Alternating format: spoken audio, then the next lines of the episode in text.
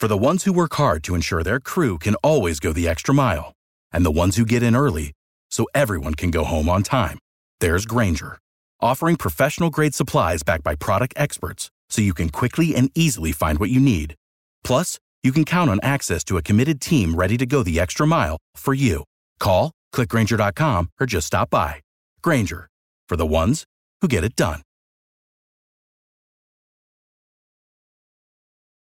Jacksonville Jaguars select Anton Harrison, tackle, Oklahoma. All right, so there's your first pick. The Jaguars getting more beef on the offensive line. They traded down a couple of times, so they add three uh, uh, picks as a result. They have 11 more, and they're back on the clock for the second round, which begins a little bit later today. We dive deeper into the selection with Action Sports Jax's Brent Martineau. We were just talking here yesterday about the um, uh, suspension of Cam Robinson on the offensive line, and could they consider doing it? Was this a move, do you think, that was a knee jerk on that suspension or something more than that?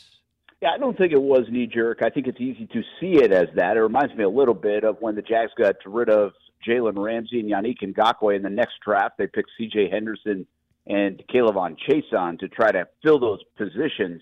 Uh, so I think you can view it that way, but I don't believe that to be the case. If you listen to Trent Baalke and Doug Pederson, I think they were going to hold true to their board. I think they like guys in the trenches early in the draft, and so it fits the MO, especially of Baalke and if you look at this from a financial standpoint and a down the road standpoint, Rich, it makes a lot of sense going forward in 2024. It starts to look like Cam Robinson. They can get rid of a bunch of money on the books after this season, and now you've got your future left tackles potentially in Harrison and Walker Little. So makes a bunch of sense from a big picture standpoint, and actually in the immediate, he could fill in right away while Cam Robinson misses some time early in the year. All right. So, what are the needs as they look at a couple in the second round, third, and through the weekend? Now they have 11 more selections. what are the areas of need? And is there a name that may jump off the page to you?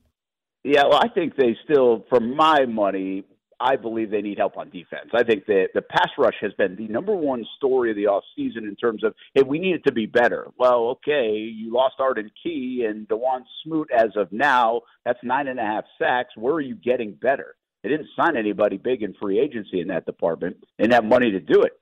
So they're just hoping that these guys get better in terms of uh, Devin Lloyd and Travon Walker. But I think they need to add something, and that would make a bunch of sense to me. They have two picks tonight one in the second round, one in the third round, then a bunch of picks on Saturday, and they could, you know, be aggressive to couple some of those picks maybe for an additional selection here on Friday. I would also say the secondary still is the same glaring need at cornerback, and the Jags had plenty on the board, by the way, in that spot, and chose not to go there. So they must not have liked what was available as much as they liked Anton Harrison. Biggest surprise of the night? Anything uh, come out uh, of of the first round that has you kind of scratching your head?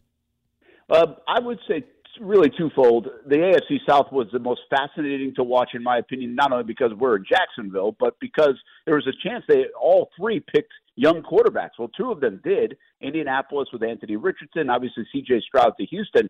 So that begins one important part of it. Houston got very aggressive, traded back up to number three from 12, and they got Will Anderson. So they got two of the three top players in the draft uh, on one night. So that's a heck of a start to the rebuild in Houston. I also think the Tennessee Titans, like, are they going to get a young quarterback? Could they have had Will Levis? Watch that one for down the road because he was available. In fact, he slipped out of the first round. We could have had an AFC South that had three young quarterback picks in the top 11. We got two out of three in the top four instead. Uh, but hey, you know what, Rich? I like our guy here in Jacksonville. We'll take Trevor Lawrence over C.J. Stroud and Anthony Richardson right now. Boy, and he was fun last night. Uh, uh, it, the whole atmosphere seemed to be a great night at Daly's Place.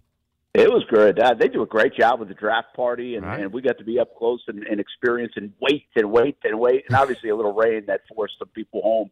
Uh, but all in all, a terrific night and I would say a lukewarm reaction to the draft pick. This is not the sexiest of draft picks. Yeah, the big uglies aren't. You know, I get it. That's just the way it goes. Uh, we'll listen for live coverage and continuing coverage this afternoon. Brent and Friends on ESPN 693 until 6, man. Have a great weekend, and it's going to be a fun weekend of the NFL draft. A lot more for you on ESPN 690. Follow the social streams, and you can see much, much more throughout the weekend. WOKV News Time, 756. For the ones who work hard to ensure their crew can always go the extra mile, and the ones who get in early so everyone can go home on time, there's Grainger, offering professional grade supplies backed by product experts so you can quickly and easily find what you need. Plus, you can count on access to a committed team ready to go the extra mile for you. Call, clickgrainger.com, or just stop by. Grainger, for the ones who get it done.